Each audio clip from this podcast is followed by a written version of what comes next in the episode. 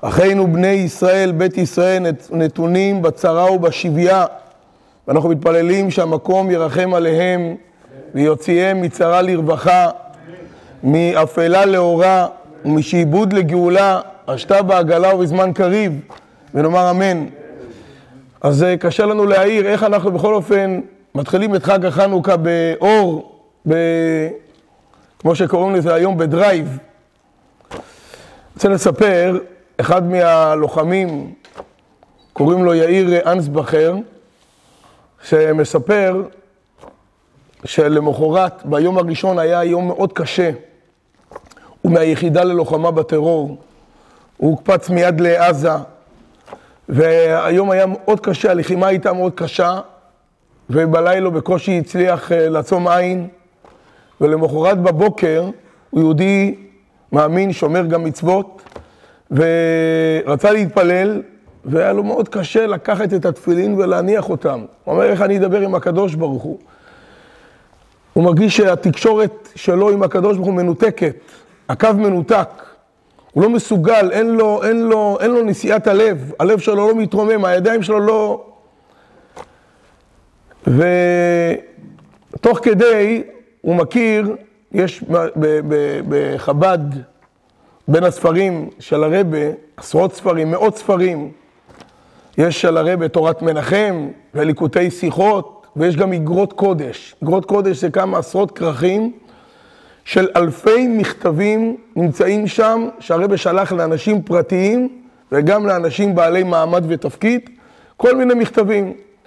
ויש כאלו שכותבים לרבה, ששמים באגרות קודש, יש כאלה ששולחים לציון, יש כאלה ששמים גם באגרות קודש, ופותחים לראות איזושהי משהו, הוראה, משהו הדרכה, איזשהו כיוון. ככה הוא החליט לפתוח בספר אגרות קודש שהיה לפניו, ביום הקשה ביותר, בשע, בשעה מאוד קשה, ובדיוק נפתח לו מכתב שהרבא כותב למישהו בסיטואציה דומה, אמנם לא של מלחמה, מישהו שכותב לרבא שאין לו את הכוחות, הוא לא יודע מה לעשות, לאסוף את הכוחות להתפלל, נמצא במצב של שברון לב, מדוכדך, בדיכאון, הוא לא יודע איך להרים את עצמו. הרבא כותב לו כך, ככה מספר יאיר אנסבכר. מספר את זה בריאיון שהופץ באחרי כן בהרבה מקומות. הרבא כותב שם על אותו יהודי, כותב לו כך, יהודי צריך להתפלל. אבל מה לעשות והוא מרגיש שהוא לא מסוגל, הוא לא יכול, ישים עצמו כאיש אחר.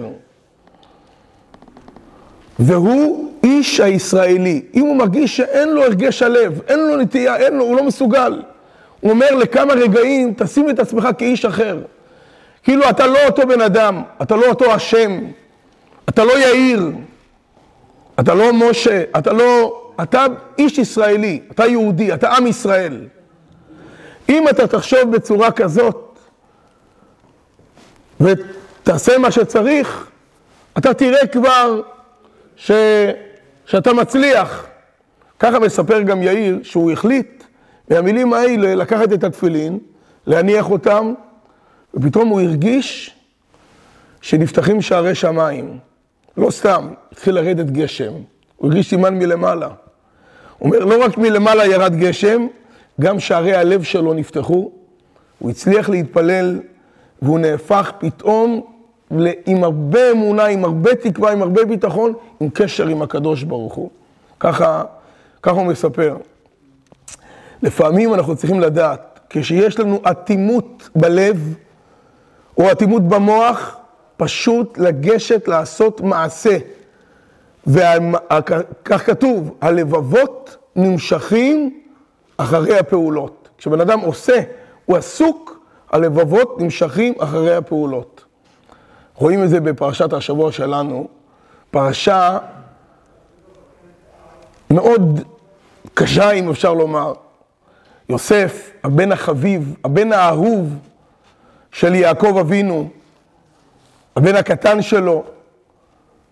ככה הפסוק אומר שישראל, שהכוונה היא יעקב, ליעקב אבינו היו שתי שמות, יעקב וישראל, וישראל אהב את יוסף מכל בניו, כי בן זקונים הוא לו. ועשה לו כתונת פסים. מה זה כתונת פסים? כתונת מיוחדת. פעם שמעתי, אני לא יודע איפה זה כתוב, שכתונת פסים זה גם כתונת עם פסים מיוחד, וגם כתונת כזאת שמגיעה עד לפס היד. הכוונה היא שיוסף היה בבית הילד המפונק, אפילו לא הרים את השרוולים, למרות שהוא היה מאוד מסור לאבא שלו, והיה ילד מיוחד, שאבא שלו מאוד אהב גם ללמוד איתו, להתמסר אליו. אבל יוסף, יעקב אבינו אהב אותו מכולם, והאחים שלו שנאו אותו, ויקנאו בו אחיו. בפרט עם החלומות. ואבא שלו פעם מבקש ממנו, אני מבקש, תראה, האחים שלך הלכו, והם עדיין לא חזרו הביתה, כבר שעת ערב מאוחרת. אני רוצה שתבדוק מה קורה איתם. לך תבדוק מה שלום אחיך. הוא יוצא, הוא אומר מיד לאבא שלו, הנני. הוא יודע את הסכנה, הוא יודע שהם שונאים אותו, הוא יודע מה הם מסוגלים לעשות לו, אבל הוא אומר, הנני. את אחי אנוכי מבקש. והוא יוצא לבקש אותם. מה הם עושים לו? משליכים אותו לבור. לא רק משליכים אותו לבור, אחרי זה גם מוכרים אותו, מקבוצה לקבוצה. כבר לא היה לו סיכוי בדרך הטבע לחזור הבית, איך אפשר למצוא אותו? כשמוכרים אותו מקבוצה לקבוצה, ארבע קבוצות. מכרו אותו מהפרסים לסוחרים, לישמעאלים, למדיינים, וכך הוא הגיע למצרים. אבל איזה אור בקצה המנהרה. במצרים, לפחות הוא תופס את המשבצת שלו, פוטיפר, שהיה שר הטבחים, אחד מהשרים החשובים של אה, פרעה, מזהה שהילד הזה הוא ילד מבריק, ילד מוכשר. הוא אומר לו, מעכשיו אתה מנהל לי את כל הבית, את כל העסקים שלי. פותח לו, נותן לו משרד, לשכה, כל מה שהוא צריך. הכל היה בידיים של יוסף, עד כדי כך שאת הקוד האישי לבנק פוטיפר עצמו לא ידע, הוא נתן הכל ליוסף, כך כתוב. הוא לא ידע שום דבר מה קורה איתו, הוא הכל הפקיד בידיים של, גם את הקודים האישיים, לבנק, לכרטיס אשראי, כל הדברים, הכל יוסף מנהל. הוא הגיע למשבצת, למנוחה ולנחלה, בסדר, רחוק מאבא, אבל לפחות מעמד, כבוד. הוא בן אדם, פתאום מהפח אל הפחת. אשתו של פוטיפר רוצה לחטוא איתו. יוסף עצמו מתגבר על היצר שלו, כי הוא רואה את אבא שלו, דמות, דמות דיוקנו של אביו נגלה לו, והוא מחליט שהוא חס וחלילה לעולם לא יחטא, והוא מתגבר על עצמו, אבל היא לא מוותרת. והיא עד כדי כך לא מוותרת שהיא ממש תופסת אותו. הוא בורח החוצה. ומה היא עושה לו? על הנאמנות שלו, שהוא נאמן לאדון שלו, ונאמן לה, לא לחטוא איתה. מה היא עושה?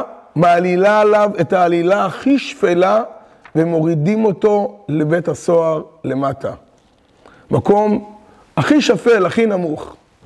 מה יוסף עושה ברגעים הקשים האלו? מה הוא עושה? יש לו שני דרכים. יש לו דרך אחד, ליפול לעצבות, לייאוש, לדיכאון, להגיד, הגעתי למצרים, היה לי איזושהי, היה, הייתה לי איזושהי מנוחה, אבל פתאום גם פה נפלתי, מילא האחים שלי זרקו אותי כמו סמרטוט, אבל הגעתי לפה, לפחות פה היה לי איזשהו כבוד, מעמד, גם פה זורקים אותי. מה אני יכול, לאן אני יכול להגיע עכשיו? זה מצד אחד. מצד שני אמר יוסף, אני יש לי את האמונה בקדוש ברוך הוא. ככה למדתי בבית אבא. למדתי שיש בורא לעולם, יש דין ויש דיין, ואין שום ספק שהקדוש ברוך הוא יוביל אותי בסופו של דבר לטוב. יש בחסידות כתוב, אין רע יורד מלמעלה. אז יוסף החליט מיד לשנות ב-180 מעלות. הוא החליט להיות שמח, להיות אדם אופטימי, ולא רק בעצמו, אלא גם בסביבה שלו. אמר לכולם, יש בורא לעולם, יש בעל הבית, יש מנהיג, יש מי שמנהל פה את כל מה שקורה פה בעולם. וזה מה שקרה בעצם בכל שלב ושלב, גם כשהוא היה עבד אצל פוטיפר, גם כשהוא ירד למטה. עד כדי כך שכולם היו שואלים, אחד היה שואל את השני, בוקר טוב, מה נשמע? מה הוא היה עונה? ברוך השם. מה הולך להיות? בעזרת השם. ככה כל מצרים, כל פנים בסביבה הקרובה של יוסף, הוא הדביק את כל הסביבה שלו. מה נשמע? ברוך השם. מה יהיה? בעזרת השם. הפסוק מספר שבאחד הפעמים הוא קם בבוקר והוא רואה שניים בבית הסוהר נמצאים במצב, במצב רוח קשה מאוד. שאל אותם, מדוע פניכם רעים היום? מה קרה שהיום קמתם במצב רוח? ראיתם מישהו שנמצא בבית הסוהר והפנים שלו לא רעים? לא על הפנים? מישהו שנמצא בבית הסוהר כל הזמן הוא על הפנים, לא רק בבוקר, גם בצהריים, גם בערב. גם כשהוא קם רענן, הוא על הפנים, מיד נזכר איפה הוא נמצא, הוא מרגיש לא טוב. שואל אותם יוסף, מדוע פניכם רעים היום? כי אתמול ושלשום הוא הצליח להפיח רוח חיים, רוח של אמונה, תקווה וביטחון בקדוש ברוך הוא. זה היה יוסף. הוא החליט לדבוק באמונה בקדוש ברוך הוא, והוא ידע שהקדוש ברוך הוא בסופו של דבר יוביל אותו למקום טוב. אדם שמכניס לעצמו מחשבות טובות, הוא דוחה, מסלק מעצמו כל דברים לא טובים. איפה אנחנו רואים את זה? כשהשליכו אותו לבור, הפסוק אומר כך, עוד קודם, כשאחים שלו פוגשים אותו, ואמרו מיד אחד לשני, הנה בעל החלומות על הזה בא, לכו ונהרגהו, נשליכהו באחד הבורות, נשים אותו באחד הבורות, ושמו אותו בבור, והפסוק כותב, מתאר את הבור, תדע לך מה היה הבור, איך היה נראה המצב של הבור, והבור ריק, אין בו מים. נשאלת השאלה, מה זה והבור ריק, אין בו? הבור ריק. אין בו לא ביסלי, לא במבה, גם לא מים, שום דבר אין בו. ריק, ריק מהכל. בשביל מה צריך לכתוב, הבור ריק, אין בו מים. אומרת הגמרא על זה, זה בא לדייק פה משהו. הבור ריק אמנם, אבל יש בו דברים אחרים, ריק ממים. אין בו מים, אבל יש בו דברים אחרים. אבל נחשים ועקרבים יש בו. זאת אומרת, שאם בן אדם לא ממלא את עצמו במים, בתוכן, במשמעות, בשמחה, בתקווה ובביטחון, באופטימיות, נכנסים נחשים ועקרבים לתוך הראש. וזה בא להגיד גם על הבן אדם. אם בן אדם מרגיש שחשוך, הוא רואה חושך, הוא לא צריך סימנים, הוא רואה, הכל חשוך, וגם הוא עצמו מרגיש חושך, מה הוא צריך לעשות? כמו שהרבה כותב לאותו יהודי, צריך לקום ולעשות מעשה. מה לעשות? לעשות. מה אני צריך לעשות? קום ותעשה מעשה. תתפוס את הסידור, תיקח את התפילין, או תעשה מעשה טוב, משהו שאתה צריך לעשות לבית. פשוט לקום, שב ואל תעשה, זה הדבר הכי גרוע שיכול להיות. זה מלמדת אותנו הפרשה. ליוסף היו שני דרכים. הוא יכל ליפול ולהידרדר רוחנית ומורלית ולאבד את עצמו, בלי שום תקווה, בלי שום אפשרות לקום. הוא החליט אבל ללכת בדרך השנייה, או יותר נכון בדרך המקורית, לקום ולעשות מעשה, להפיח רוח חיים בסביבה שלו, להגיד יש בורא לעולם, וככה להמשיך גם הלאה, להעיר, בסופו של דבר, אנחנו רואים, הוא נהיה משנה למלך מצרים, משנה לפרעה.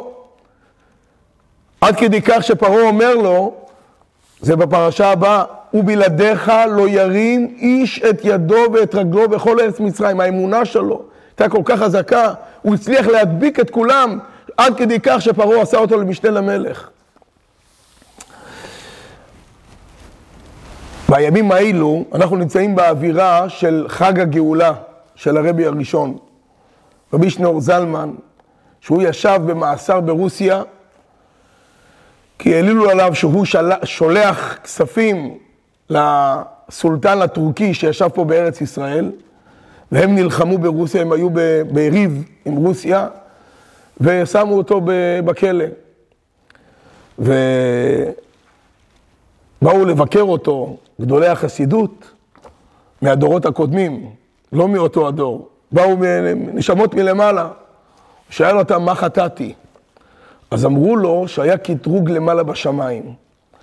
ובקטרוג הזה אמרו שהוא מפיץ חסידות, הוא מגלה סודות התורה, מגלה את הקבלה, את הזוהר, ובצורה כזאת ש... שיש על זה קטרוג למעלה. ואומרים, מה זה אתה? בעצם ההתנגדות, הסמ"ם, מתנגד ואומר, אם אתה מפיץ חסידות, אין לי מה לעשות פה יותר בעולם.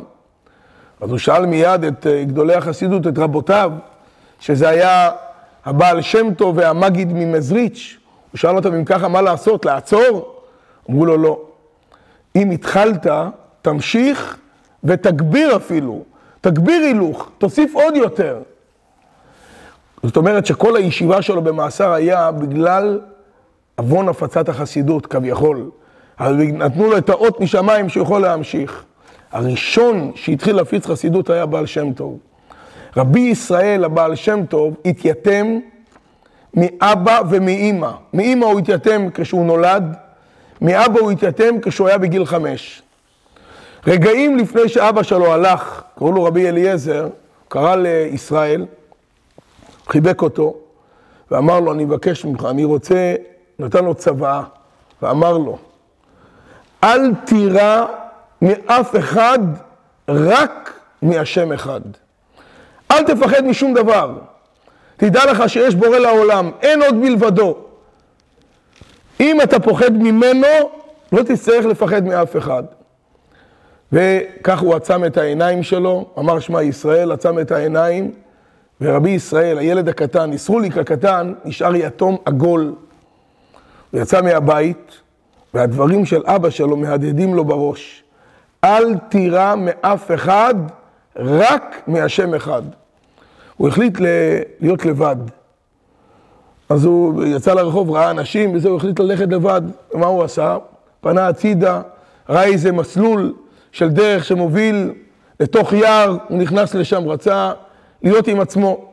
נכנס ליער עמוק, יושב ליד איזה עץ והתבונן. במעשים של הקדוש ברוך הוא, בבריאה של הקדוש ברוך הוא, ובמילים שאבא שלו אמר לו, אל תירא מאף אחד, רק מהשם אחד. ופתאום הוא שמע קולות של בעלי חיים, אבל הוא לא פוחד. כי אבא שלו אמר לו, אל תירא, ילד, יש לו אמונה. יש לו, הוא יודע שמה שאומרים לו זהו זה, ככה זה. וזה אמיתי, בפרט שזה דברים נכונים ואמיתיים. אז הוא ככה האמין, ועד שבסופו של דבר הגיע איזה צדיק נסתר שגם הסתובב ביער, ולקח אותו, ומאז הוא גדל להיות רבי ישראל הבעל שם טוב. מאיפה רבי ישראל הבעל שם טוב קיבל גם את הכוחות? מהדברים של אבא שלו, מאיפה אבא שלו לימד אותו? הכל מיוסף הצדיק. יוסף הצדיק מלמד אותנו, גם כשאתה הולך בחושך, גם כשאתה הולך במקום נמוך ושפל, אתה יורד למצרים, נהיה עבד, ואחרי זה נהיה אסיר. כל הזמן לדעת, אין עוד מלבדו, יש הקדוש ברוך הוא. אבל בעיקר למלות את הלב עם מחשבה, עם ביטחון, עם אמונה ותקווה. זה מה שאנחנו לומדים מפרשת השבוע. אז שבא חנוכה, באופן טבעי, צריך לתפוס את הנרות ולהאיר, כמו שכתוב, על פתח ביתו מבחוץ, לא רק בתוך הבית, להאיר את כל הסביבה שלנו. פעם הרבי הסביר למה השמש בחנוכיה נמצא למעלה. למה הוא לא נמצא ביחד עם כל הנרות בשווה? או למעלה או בצד, אבל במקום בולט. הוא הסביר כך, השמש, התפקיד שלו זה להדליק אחרים. לשמש, בדיוק, שמש, לשמש. כל הנרות האחרים, אסור לנו להשתמש בהם. אנחנו אומרים את זה. אין לנו רשות להשתמש בהם, אלא לראותם בלבד. רק ליהנות מהאור. אבל השמש, התפקיד שלו זה להדליק אחרים. מי שמדליק אחרים, מקבל מקום של כבוד למעלה. מקבל מעמד אחר לגמרי. התפקיד של כל אחד מאיתנו זה להיות שמש. אין לנו זמן בכלל לחשוב על דברים אחרים. אנחנו צריכים להיות עסוקים בעשייה. מגיע חנוכה, לקחת את הנרות ולהאיר גם את עצמנו וגם את הסביבה שלנו.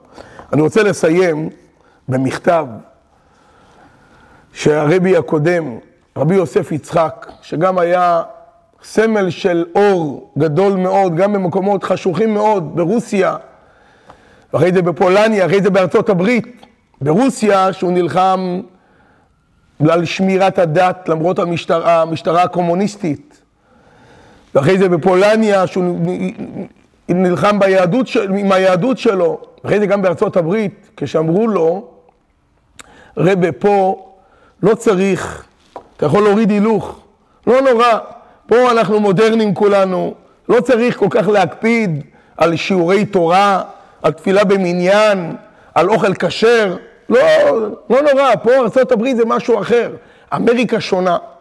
ואז הוא אמר את המשפט המפורסם שלו, אמריקה איננה שונה. הקדוש ברוך הוא נמצא בכל מקום, גם באמריקה. גם ברוסיה במקום של דיכוי, גם באמריקה במקום של רווחה. הקדוש ברוך הוא נמצא בכל מקום. והוא אמר ככה את המשפט, את המשפט הבא, בתקופה הנוכחית של הרת עולם, כשהעולם כולו מזדעזע מפאת חבלי משיח, והשם יתברך הצית את חומת הגלות. החומות של הגלות כבר בוערים, כבר עוד מעט נעלמים מאיתנו. מחובתו של כל יהודי, איש ואישה, זקן וצעיר, לשאול את עצמו, מה עשיתי ומה אני עושה בכדי להקל את חבלי משיח ולזכות לגאולה השלמה על ידי משיח צדקנו? כל אחד צריך לשאול את עצמו, מה אני עושה תכלס? לא לשקוע בדיכאון ולא לשקוע בדכדוך ולא לשקוע חבל על מה שקרה, צריך לשקוע בעשייה, מה אנחנו יכולים לעשות כדי לצאת מהמצב, כדי להעיר, כדי להביא את הגאולה האמיתית והשלמה שנזכה לה בקרוב ממש, שם נדליק את החנוכיה הגדולה, את המנורה הגדולה בבית המקדש, שיהיה בקרוב ממש אמן.